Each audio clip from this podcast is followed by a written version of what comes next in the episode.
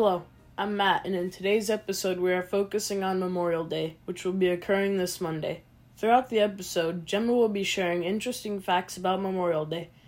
Here she is with her first fact. Did you know that the first Memorial Day was on May 30th, 1868, in response to the Civil War?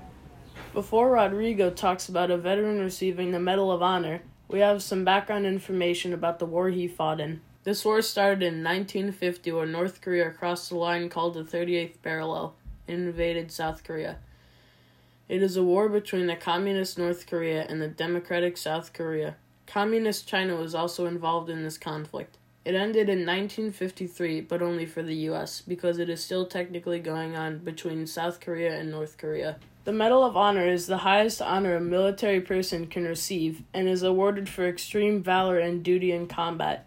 The medal can be awarded during the person's lifetime or after their death. Just recently, Colonel Ralph Puckett Jr. was awarded the Medal of Honor for his service in the Korean War at 94 years old. In late November 1950, then First Lieutenant Puckett found himself and his unit facing a barrage of enemy fire from Chinese forces when trying to carry out a daytime mission and fending off a counterattack. He ran three times into the open to attract the attention of the Chinese forces, which allowed his fellow soldiers to find and destroy their enemy's positions. Later at night, Puckett played a huge role in, the, in his battalion's offensive and was injured by grenade fragments and later by enemy mortars. He received the well deserved award, which is the highest honor a military person can receive, on May 19th by President Joe Biden. Memorial Day was declared a national holiday in 1971. Next, Rodrigo interviews his uncle, a U.S. Army veteran. First, I just want to say thank you. I'm a big fan of McClure on the mic, and it's really great to be here, and I'm excited to talk to you all.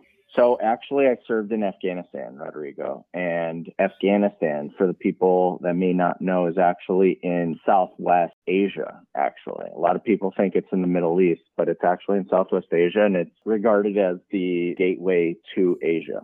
It gets pretty hot, so it's it's about 120 degrees in the summer, but also it's a varied climate. So as it goes into winter, the temperature actually drops, and it's a pretty cold place, similar to what you see in Chicago. There is a varied climate, and so it's not just strictly hot all year round. Well, that's good considering that you have to that you had to wear a ton of military gear. Had to take a heavy pack with me with that that included all of the materials that I needed and equipment to include, you know, water for maybe 5 days. So if we went out on a 3 to 5 day mission, I think that the pack was about 150 pounds on day 1.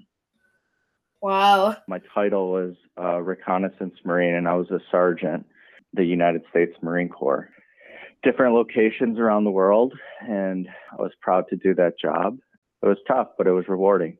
What does Memorial Day mean to you? Oh, that's a great question, Rodrigo. Memorial Day is a time that as a country we can take a step back and reflect on the people that have given service to the country and paid the ultimate price, which is that of their lives. But throughout history, our country has seen people that volunteered and offered service to the country and came together at times when the country needed them. For me, Memorial Day is a time to reflect on those people and to reflect on how those people contrib- contributed to a larger sense of country and duty. And it's a good opportunity to, in, especially in these difficult times that we have right now with the pandemic, you know, it's a good time to reflect on the the people that are working hard to make sure that a we're safe but also healthy, working hard to educate the future of our country, which is you guys at McClure. It's a it's a good opportunity to take a step back and reflect on those things. I can definitely agree with that. How did you feel um, being overseas and what helped you cope with that? I think what really helped me deal with sometimes the loneliness of being away or missing home was the idea of returning home. Actually, your mother, Rodrigo, she would send me pictures of you guys at barbecues, hanging out, pictures of you guys enjoying the benefits of our society was really helpful. Thank you for the interview. It was real nice for everyone to get to hear from a veteran. Of course. And again, I'm a big fan. Really happy to be a part of McClure on the mic.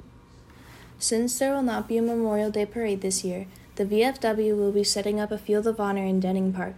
500 American flags will be put in the field honoring those who have served in the U.S. military. The display will be up starting on June 7th and taken down on June 14th, which is Flag Day. We thank our military for their service, and that's it for this episode of McClure on the Mic. See you next week for our final episode of the school year.